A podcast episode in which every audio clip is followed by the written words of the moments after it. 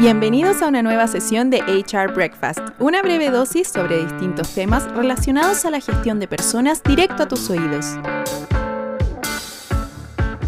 Hola Felipe, ¿cómo estás? Hola, ¿cómo va?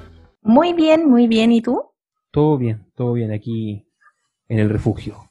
Buenísimo. Hoy en estos días he averiguado un poco, he estado leyendo, he visto que en algunas empresas eh, entregan reconocimiento o beneficio a los colaboradores pero ahora te quería preguntar, ¿cuál es la opinión de la psicología laboral respecto a eso? Y además, ¿cómo hacerlo en estos tiempos de trabajo remoto? ¿Cómo entrego ese reconocimiento? Mira, este es un tema que es como polémico, pero es más polémico de lo que diría, porque al menos la ciencia alrededor de los temas de cómo motivar a la gente es bastante clara en términos de qué funciona y qué no. Entonces, hay, harta, hay hartas cosas acá que te podría contar de, las cosas que se, que se han dicho, pero Em, básicamente, a las personas las motivan tres cosas eh, al momento de trabajar. Porque al final todo este tema de... ¿Por qué es importante esto? Porque todos estos temas de las gift cards y los premios están pensados como incentivos, como maneras de motivar a la gente. Entonces, una diferencia fundamental acá entre motivar a la gente a cumplir con tareas y a hacer que la gente se sienta motivada. Para hacer que la gente se sienta motivada, lo importante es que tengan autonomía, que tengan maestría, en el fondo que puedan desarrollar sus, em, sus competencias y sus habilidades en lo que están haciendo y que tengan un propósito, que, las tareas que están haciendo tengan un significado, que sean importantes. Estos tres elementos, autonomía, maestría y propósito, eh, los pone Daniel Pink en un libro muy, muy famoso que de ahí te puedo prestar que se llama Drive. Eh, pero lo importante es que estas son las cosas que mantienen a la gente motivada, ¿ya? que hacen que la gente tenga engagement con su trabajo.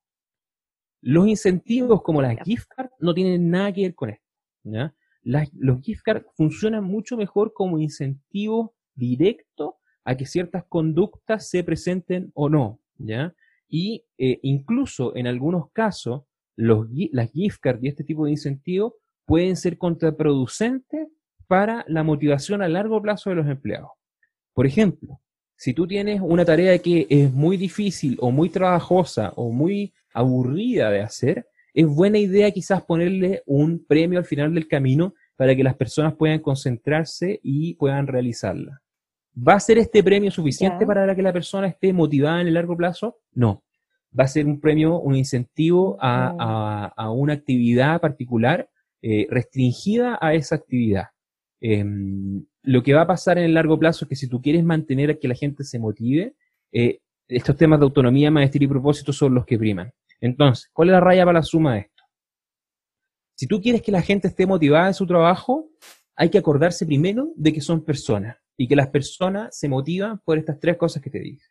Tener la autonomía para poder tomar las decisiones, poder desarrollar sus habilidades y tener un propósito que los guíe. Esa es la fuente principal de motivación en una persona.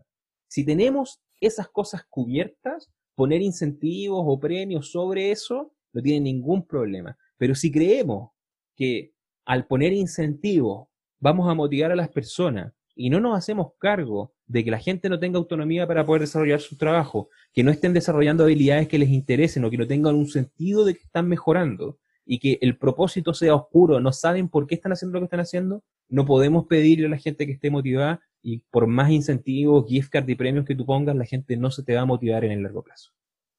Es complicado este tema, ¿ya? Y hay que separar muy bien entre la motivación de corto y largo plazo. Estos programas no tienen nada de malo, pero si uno se olvida del fondo motivacional, es poco probable que tengan el impacto que esperamos a largo plazo.